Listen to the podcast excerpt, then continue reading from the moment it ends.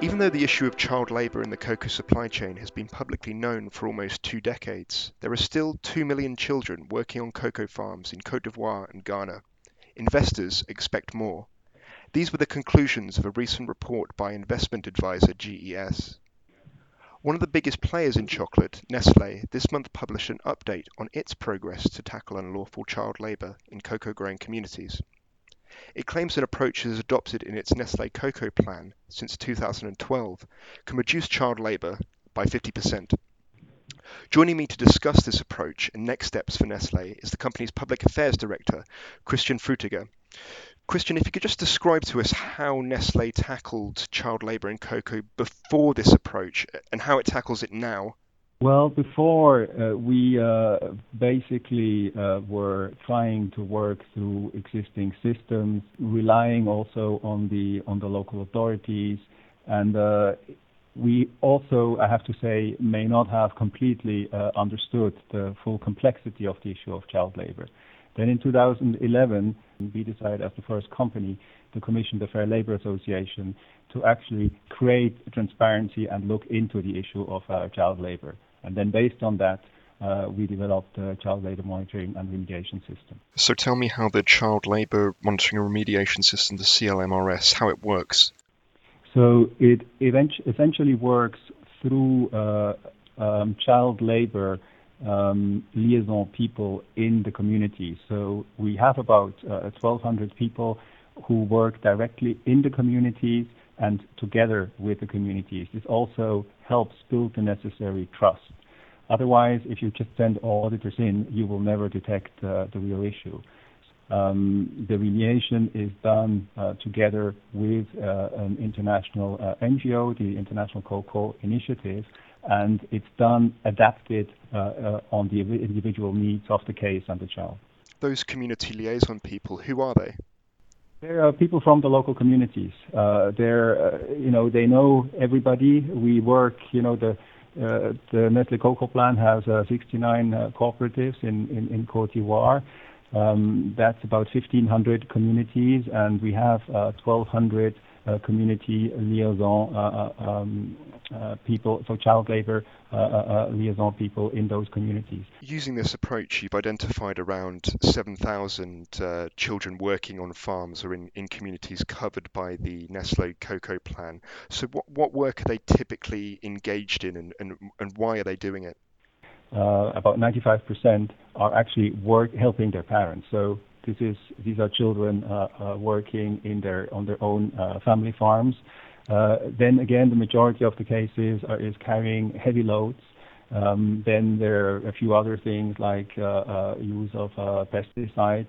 Also important to note is that we do not own any farms directly. So the first thing we had to do was actually shorten the supply chain.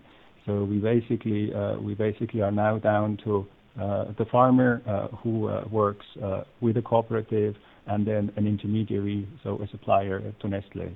So, how effective is it? Is it a guarantee that there is zero child labour? The system is effective. The, the majority of cases that have been remediated uh, children are not found uh, again in the situation of child labor uh, a few months or a few a few years later. So we regularly monitor this. So the system is indeed um, effective. Now, uh, there is never a, a 100% uh, guarantee that there is no child labor. All of the cooperatives uh, we, we have, we're working with are actually certified by Fair Trade or UTZ. Um, and we've helped now improve uh, the certification schemes. Um, but still, uh, there may be cases of child labor. Child labor is a phenomenon of poverty, and uh, that phenomenon needs a, multi-pronged approach. We'll, perhaps come to the, issue of poverty and, scaling up later, but, but firstly, I've, I've heard the CLMRS, it doesn't come cheap. So, who covers the cost and what's the overall impact on the price of wholesale and consumer chocolate? So it's covered as uh, as part of uh, doing business. So you know, cocoa, high quality cocoa is of, of, course an important ingredient to many of our brands, and uh, as part part of high quality cocoa is also that cocoa is produced in a traceable and uh, responsible manner. So it comes as part of the cost of doing business, and it has its impact, of course, on the on the end product. The system, the CLMRS, covers only certain volumes in certain cooperatives in the Nestle Cocoa Plan.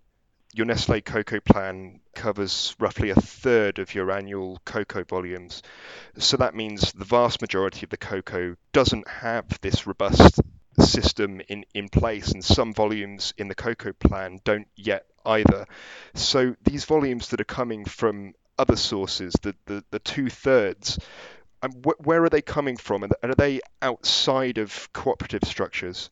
So we're, we're scaling up. So we're roughly uh, uh, now covering a third, as you mentioned. We will be covering uh, 50%, uh, over 50% by, by 2020, and we'll continue to scale up. Currently, we also uh, scale up in Ghana, and we'll continue to, to also work on this in, in, in Cote d'Ivoire there are, of course, uh, parallel uh, parallel, parallel uh, systems to cooperatives.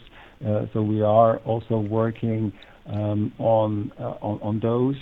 the child labor monitoring and remediation system is actually quite adaptable because it's based on, on community liaison people. So the moment you actually have those in the communities, whether uh, they're cooperatives uh, or not, uh, Uh, you you can uh, uh, achieve coverage. So this we're this we're working on. And then, of course, uh, is still uh, a quantity of cocoa uh, purchased on the global markets. But as I said, we're stepping up to 50% by 2020, and then we'll see what the next steps will be. I think many people would accept that it would take time to set up those structures. But why is it acceptable to consumers and investors to continue sourcing those non cocoa plan volumes, knowing that the cocoa may come from unlawful child labour because Nestle hasn't done everything possible to stamp it out because there's no CLMRS in place? I think Nestle is doing everything possible. It just takes time. So it has taken us uh, time to get. Uh, it has, taken us since 2012 uh, to get where we are, uh, where we have um, first of all created full transparency, but also uh, high remediation rate. so. really, three quarters of all cases identified have already been remediated. all the others are underway. So, so this takes time. I understand you want to reach 57% covered by the Nestle Cocoa Plan by by 2020, but when will you reach that 100%? Uh, total 100% uh, will probably never quite be possible because it's a continuous uh, journey. So uh, we're working on scaling up to the to the 50% and then continue the journey towards uh, uh, the 100. Uh, we are uh, working on a highest risk basis, so we're uh, we're looking at those areas or those cooperatives or those regions where we have the biggest risks and work there as a as a priority. I suppose until then, the you know, the vast majority of volumes aren't sourced by by this by this rigorous method, and can't or aren't you able to reach 100% more quickly because you'll soon sell your US confectionery business, so you'll need less cocoa? Aren't you able to reach that, that goal more quickly? It, it, this will this will take time, and uh, we're we're scaling this up as fast as we can. Uh, we need more partners in this, so it is important that this, this is a, a, a collective a collective effort it's good for, for children today, but what, what about historic cases? What about children that worked on cocoa farms supplying Nestle and carrying heavy loads in the in the 80s and uh, and the 90s that are now experiencing those health problems in in adulthood? How can Nestle support them?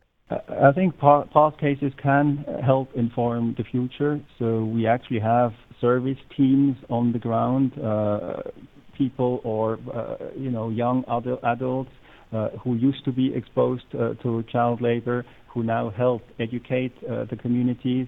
We have uh, educated uh, about 130,000 community members, so not only the farmers, but also other community members um, on the issue of child labor. We are empowering women to actually take on more responsibility what is interesting to note is that you know, when the, the revenue goes to the woman, the uh, the potential positive outcomes uh, for uh, the children is 11 times higher uh, than when the income goes to goes to a man. Child labour is a symptom of, of, of poverty, and I think that's something that's acknowledged in, in your own report as well. I've noticed that Nestle's public announcements on, on, on cocoa sustainability have mainly been focused around this child labour issue rather than the poverty. Firstly, why is that, and what is Nestle doing to combat extreme poverty in cocoa growing communities? We, are doing both. As I, as I said, the uh, cocoa, the Nestle Cocoa Plan uh, looks at better farming and uh, better lives. So higher yield uh, uh, uh, plantlets, which we distribute. actually, several million of those to the to the farmers. We have a, research center uh, in Cote d'Ivoire uh, that breeds these plantlets and, helps the farmer farmers uh, growing these higher yield plants. We do pay premiums for good farming practices and the eradication of, child labor. So since Uh, cocoa is a single yield crop, we also help farmers uh, diversify. Uh, women, for example, grow cassava in, parallel. cooperatives also diversifying with, for example, cocoa and, coffee and then uh, the next step is also to uh, make farming uh, again attractive to younger people because increasingly you see a migration from rural to urban areas. So there's really four things that you mentioned there: higher yields, um, premiums, income diversification, and attracting the younger generations to, to cocoa. On the first one, on, on, on higher yields, productivity may not necessarily mean a better income for, for farmers. It could just mean that they're producing more in a in a saturated market and they can't um, sell their cocoa. And how do you actually measure success to to combat poverty? What what are the, the KPIs? Because you can't just say we reached this many farmers, we've you know distributed this many plants if they're still in poverty? We have actually a uh, system which is called the Rural Development Framework, which we have uh, rolled out uh, in Cote d'Ivoire,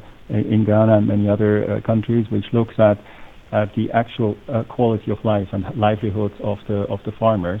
So that is a composition of of, of income which is, you know, it's higher yields and higher quality, and that warrants uh, the, premium. It's a composition of, income, access to health, access to education, uh, child labor, gender, um, access to water and, sanitation. And uh, we, have the baselines established, and we're, we're looking at the progress against the Rural Development Framework. So you are measuring income, but why is that not publicly reported? It will it will be publicly reported as we we've established a baseline and then we go into measuring uh, what the actual impact is. This again uh, takes uh, takes a little bit of time. It's not these are development interventions which uh, you know you will see the result after a number of years so I mean, when will you start to report those the, those income levels? Because you've had the um, you've had the Nestle Cocoa Plan now for you know for a number of a number of years. We have the baseline. Uh, we don't have the full numbers yet, so we're looking at and we're looking at livelihoods, not only just income. So we will uh, report on on those uh, when when the full the full numbers and when are available and when we have the full picture. I mean, to what to what extent will that mean uh, a living income for for farmers part of the Nestle Cocoa Plan? Well, this is pre- precisely what we're looking into. And just finally, the Tulane um, University um, found around 2 million children in hazardous cocoa work in 2013-14 growing season. How confident are you that those numbers will come down for the next report?